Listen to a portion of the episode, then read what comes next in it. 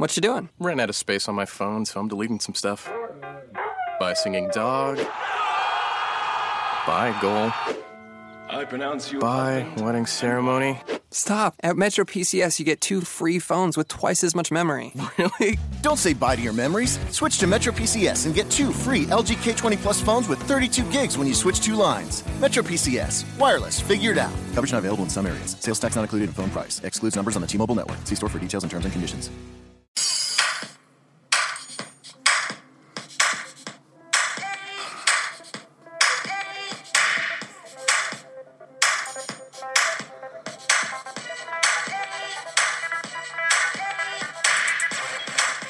You are Locked On Dolphins, your daily podcast on the Miami Dolphins, part of the Locked On Podcast Network. Your team every day.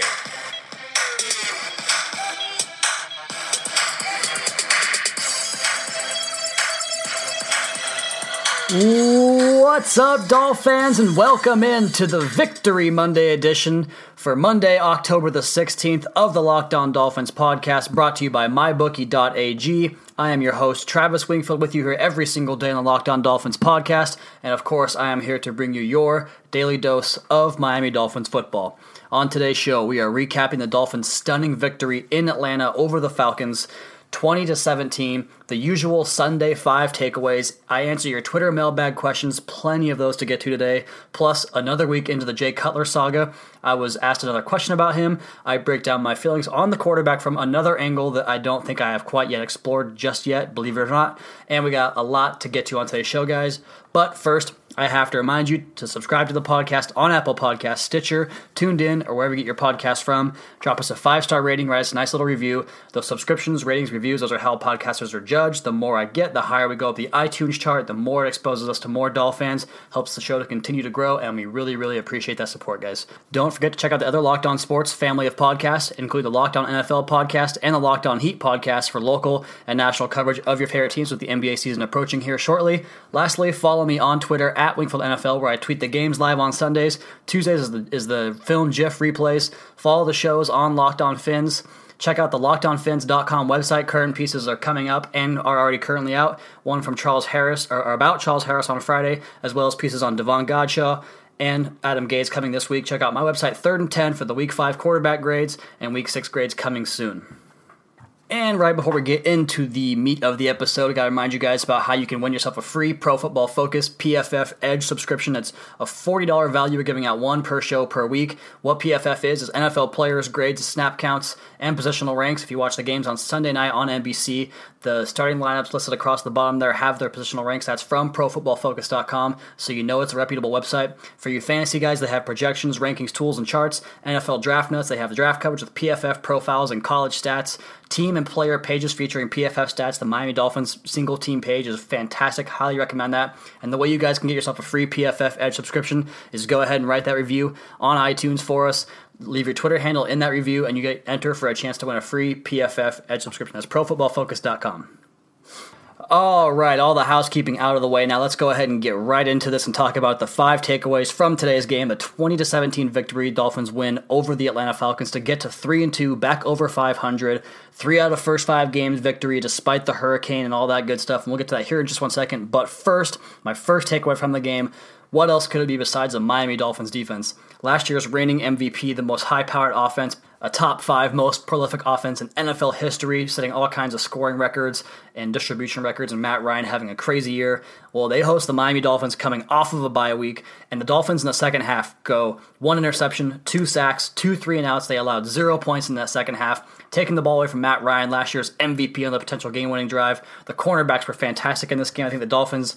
I've been talking about them for a few weeks now. I think that they have hit on Cordrea Tankersley, their third round draft pick, number 97 overall. The guy is playing fantastic on the game winning interception from Reshad Jones. He gets his hand there, knocks that ball away, and turns what should have been a first and goal, which basically was going to be the game because the Falcons were about to go inside the five yard line. He breaks it up right into Reshad Jones. Interception, game over. He was fantastic. Xavier Howard was targeted seven times on Julio Jones, who he tracked throughout the entire course of the game, seven times, 62 yards. That's not fantastic. No touchdowns but it's not too bad either for a second year player who was much maligned last year with a knee injury, had some issues, and he did get roasted on one play today, but I think that might have been more of a communication. We will see more about that on the film. But he trailed Julio Jones throughout most of the game and allowed just 62 yards, which is fantastic on that part in terms of holding an elite superstar to that low of a number. And then what else can I say about this defensive line, guys? Every week they're making these plays, and this week they got a new addition back to that line making plays again. Jordan Phillips had one of his best games as a Miami Dolphins, in my opinion. I'll see the film again to make sure on that, but he was in the backfield a lot, making creating havoc and, and causing the Falcons running game to get little push. Will Hayes continues to be fantastic on closing down the backside of, of running plays and chasing from behind and making sure there's no cutback lanes for him. And Ndamukong Suh lives in the defensive or in the offensive backfield, I should say. Another fantastic game from him. Cam Wake now has a sack in four consecutive games. He is 50th all time with 85 career sacks. And when you consider the fact that he didn't even start his first NFL game until he was 28 years old, that is a remarkable stat. So the defensive line playing awesome. I would be remiss if I didn't mention the linebackers. Lawrence Timmons has just been fantastic since he came back. And what else can I say about Reshad Jones playing the way he has the last few weeks, getting that game-winning takeaway, telling the Atlanta crowd that this is his city. He was born and raised in, in the state of Georgia, went to the University of Georgia to play his college ball. So a fantastic day from the Dolphins defense. 17 points to that Falcons offense, and we will get to the stats on tomorrow's show. But next, the takeaway number two is Adam Gase turning the offense up, getting more aggressive. He went for it on fourth down three times, converted two of them. The man coverage the Falcons ran, they ran plenty of man beaters, which is where you kind of flood one side of the field or you vacate one side of the field with slant routes and in cuts, and then you leak the back out of the backfield to flood that area to get the linebacker having to chase and run, and he couldn't do it for much of the day. Damien Williams got himself very involved in the passing game, has himself a big day, a couple of big conversions for him. I thought that the plan was much better. I thought that the, the play calling throughout the game was better and overcoming some shaky quarterback play at times and got the running game going, which is our next takeaway. Takeaway number three the running game gets absolutely cranking in this game. For the first time in quite a while, Jay Ajayi has some nice holes to run through. He does what he always does and makes some yards after contact. He makes some big plays on his own. But those guys were opening stuff up in the middle. And Jake Brendel coming from Mike Pouncey, I gotta check it out on film because I don't want to say too much with only seeing the, the, game one time on a broadcast version where I'm watching as a fan. I thought he played pretty well. I will check it out on film, but he did a good job in the middle of that of that offensive line, creating some holes for Jay Ajayi, and then of course in pass protection they were fantastic throughout the course of the game. So offensive line really stepped up in this game. And then going down the line, the list of things on the offense. Let's go to takeaway number four is the wide receiver stepping up their game in this one.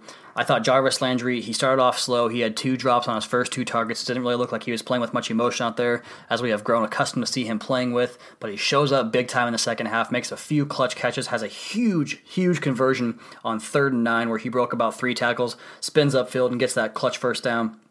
Of course, catches the touchdown pass on the beautifully designed play by Adam Gase and the throwback on the fake motion or the smoke motion they ran there. So, really nicely done there.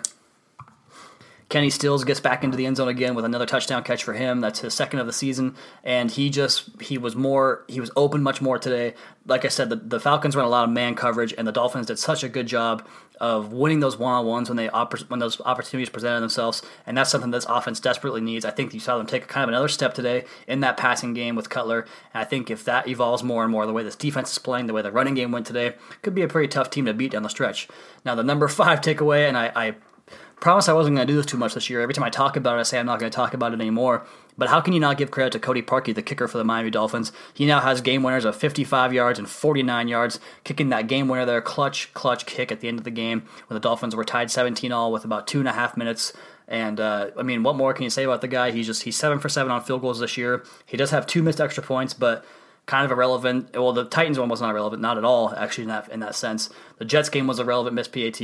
That that one not so much, but he has been very clutch in terms of kicking for this team this year and getting those eh, crucial three points on the board. So those are the five takeaways. Dolphins defense dominates. Adam Gase back to his old self, calm plays. The running game gets cranking. The receiver stepping up, and Cody Parkey is a clutch, clutch kicker. Is democracy in danger or decline? Condoleezza Rice, William Galston, and Carlos Gutierrez and others take on this question in the fall edition of The Catalyst, a journal of ideas from the Bush Institute. Surveys show Americans place less trust in institutions like the media and business. Others contend America has faced far more challenging periods and emerged strong. Leading policymakers, Bush Institute experts, and respected journalists take on this debate. Read about it at bushcenter.org/catalyst.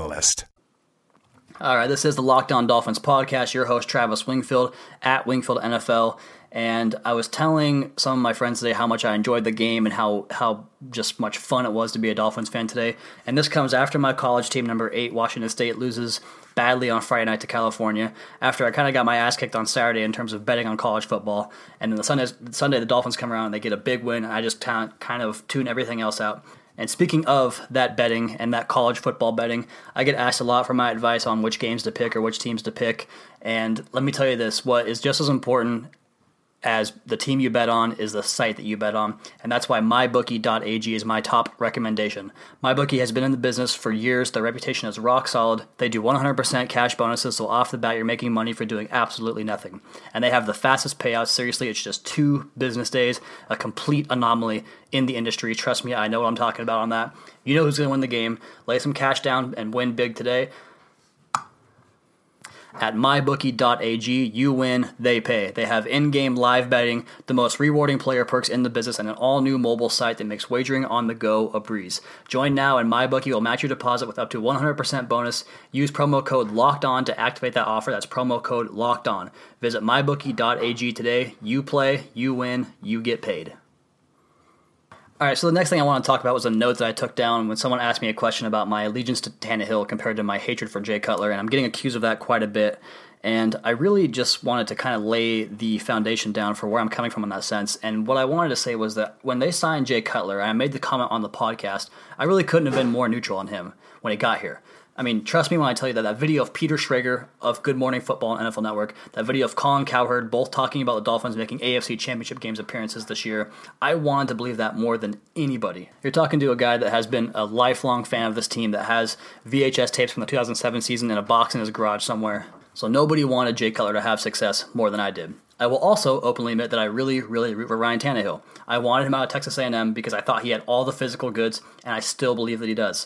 Over the years, I've developed a bit of an admiration for him and how he carries himself. He should be a fan favorite of this team. He embodies everything you want in a football player. He's tough as hell. He never complains. He's not flashy. He works his ass off. I do believe that when you have that kind of talent and that kind of character, you will eventually make yourself into a good quarterback and mature into something like that as your career goes on if the circumstances finally fall into place for you. I think we started finally seeing that last year. I had very, very high expectations for him, this offense, and this team this year. I thought they were an 11 win team with Ryan Tannehill. I thought it was a top 10 offense with Ryan Tannehill. And that was before I learned through five games that they have a top 10 defense. So when I see other units playing above their expectation, it really, really sucks to see our quarterback go from being a guy with a promising future to a guy that's barely functional. And Jay Cutler is barely functional as offense. He is missing throws all over the place in this game. He had the one interception that was really bad.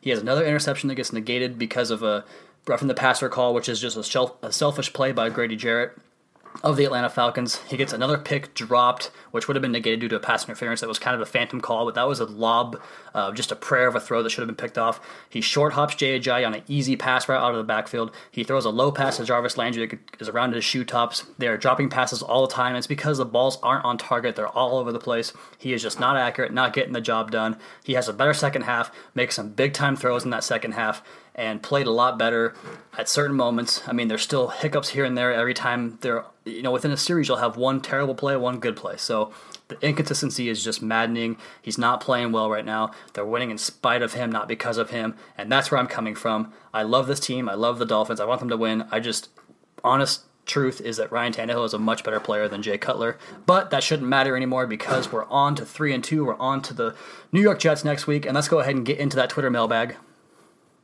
I just want to send a special, special thank you to you guys that go ahead and write me those Twitter mailbag questions. They really give me good ideas for topics to talk about on the show. And you guys are so informed. You ask really good questions that really, I think, need to be talked about. So let's get right into it. With the first question from Greg Larson, that's at GSL Now. He asks if we stay in the race and we get Larsen and McDonald back and Cutler plays better, we got a shot at the playoffs. I think absolutely they have a shot at the playoffs. The AFC is so wide open right now. There is not one single team playing at their level of expectation or better, if that makes. I, I think the Chiefs are playing better than expected, but the Patriots are playing lower than you expected them to. The Steelers are playing lower than you expected them to. The Denver Broncos are playing lower than you expected them to, as they just are getting ready to finish up a loss right now as I'm recording this podcast to fall to three and two. So the Dolphins right in that mix at three and two. They have uh, kind of a soft spot in the schedule coming up right now with the Jets, Ravens, Raiders, Panthers, Bucks. I mean, there's some of those teams, the Raiders are not playing anywhere near as good as people thought they would. The Bucks are not playing as good as people thought they would. You know, the, the Ravens are they're what they are. They always give the Dolphins problems, but that's beside the point. I think this team as a whole, when you play solid defense, when you run the football, if you can protect the ball with the quarterback, you'll be right in the hunt. And I think that they're they're they're a they're a team that could beat any team on any given week and they could also slip up and lose to any team. So just let's just enjoy the ride one week at a time. I know that's kind of cliche to say, but I just I don't have a long term prediction for you, but I think absolutely they could be in the playoff race. Corey Ashburn asks, and he was one of my longtime followers since back in the Finalysis days and the perfect Perfectville days. That's at Corey13. He asks, explain what you see with the adjustments at halftime. Offense looked more aggressive downfield, which opened it up a bit more. And Corey, I'm inclined to agree with you. I just I can't quite make a definitive statement on that because I haven't seen the film yet. But I do think that running the ball and being more effective on the ground help open things up a lot more in the passing game. And those receivers on the outside winning one-on-one coverage that makes such a big difference for a quarterback when he knows he doesn't have to make any progression reads or find soft spots in the zone. He just knows that Kenny Stills is going to beat Desmond Trufant. It's so much easier for a quarterback to function that way. But I will have more of an answer for you that Corey on Tuesdays or excuse me on Wednesday's film show. Michael Ray at Dean of Dolphins asks, "Is the aggressiveness on defense always part of the scheme? And we hadn't noticed it before. We're seeing unique blitzes and overall intensity. I think it is. I think that Matt Burke has a better pulse for what he has on defense here with the personnel. I know Vance Joseph was a really hot head coaching commodity, and good for him for doing that. And he's he's got the Broncos on the right track currently, but I think that he didn't quite understand his personnel the way Matt Burke does, and maybe he didn't have the personnel that Matt Burke does to go ahead and do that. I think Lawrence Timmons is really a Jenga piece in terms of a guy that can really help you do different blitz things. But the way the secondary is blitzing, and there was one play today, and I forget the time of it or, or what the impact of the play was overall, but they blitzed off the weak edge with the cornerback, and the Dolphins secondary blitzers, their DBs, are blitzing so effectively right now that it's really causing problems in the passing game. And with Lawrence Timmons' ability to kind of get back into coverage, and Kiko Alonso's kind of finding his way in that sense too. If you can get that blitz off the edge, those linebackers drop into that soft zone underneath, it's really, really hard to pass against that. So I think that Matt Burke is just doing a fantastic job, and he's dialing all the right buttons at this moment. And then question number four comes from KB135. That's at KTB135. And this is a great question right up my right up my alley, honestly. Could running more inside zone allow Asiata to see the field more quickly, or is he strictly a development piece for 2018 and beyond? I think that inside zone would be a great feature for him. Asiata was one of those guys that I really liked when the Dolphins picked him. I thought that he had some flashes on tape, and I think that the reason I kind of bought into him was more of that highlight pop that he has. And the more I watched him, I kind of started thinking he was more of a a gap scheme blocker, you know, a man blocker, interior offensive lineman, rather than a zone blocker. And I think that some of that that ability to kind of play, maul in a phone booth and get out in space really benefits his ability to play in the zone scheme. So I think he can do that. I just think he has to learn how to be in more control. His mechanics and his technique are not very good. So I think that's why he is going to be a development piece for next year and beyond. I mean, there are plenty of needs along the Dolphins' offensive line that we all know about. And I think that they're bringing him along slowly and actually developing one of these guys would be a huge cog. It is kind of disappointing to see Anthony Steen and, and Jesse Davis continue to play over him at left guard because I don't think they're very good players, or even Jermon Bushrod at right guard. But I think that he has an opportunity to be that kind of guy. I just don't think you should expect to see him anytime soon on this offensive line. And then question number five comes from my guy DJ Taylor. I tell him this every time. I love his handle. It's at Ladon underscore James. love that handle. Wasn't able to watch, but is Cutler getting better about stepping into his throws instead of fading away off of his back foot? DJ, no, he is not. He did it again today. Uh, he did have a couple of throws where he stood in there, took a shot. That roughing the passer on the interception was one of them, but I mean it was a bad throw, so it's hard to give him a lot of credit for that but he he still is throwing off that back foot. Trent Green even mentioned it during the broadcast. He did the game. He had the call in the game with Brian Gumbel, and he talked about how Jay Cutler has a chance to set his feet and he's not doing it. He's throwing off of all different kinds of arm angles, and while he has the arm talent to make that happen on some on some plays, it's going to affect your accuracy because when you throw on the run, and this is kind of just from experience with baseball. I was a middle infielder, and I, you know I've been playing catch with the football since I was five years old when you throw on the run, the release point, it just doesn't, it's not muscle memory to the point to where it's natural as when you're just standing there kind of cranking it up and throwing it normal. So you have to really practice it to get those different angles and those different motions and to get that muscle memory built into your arm. And when you aren't refined at it, it's never the same. So he's just kind of, you know, winging it without, you know, for lack of a better term there.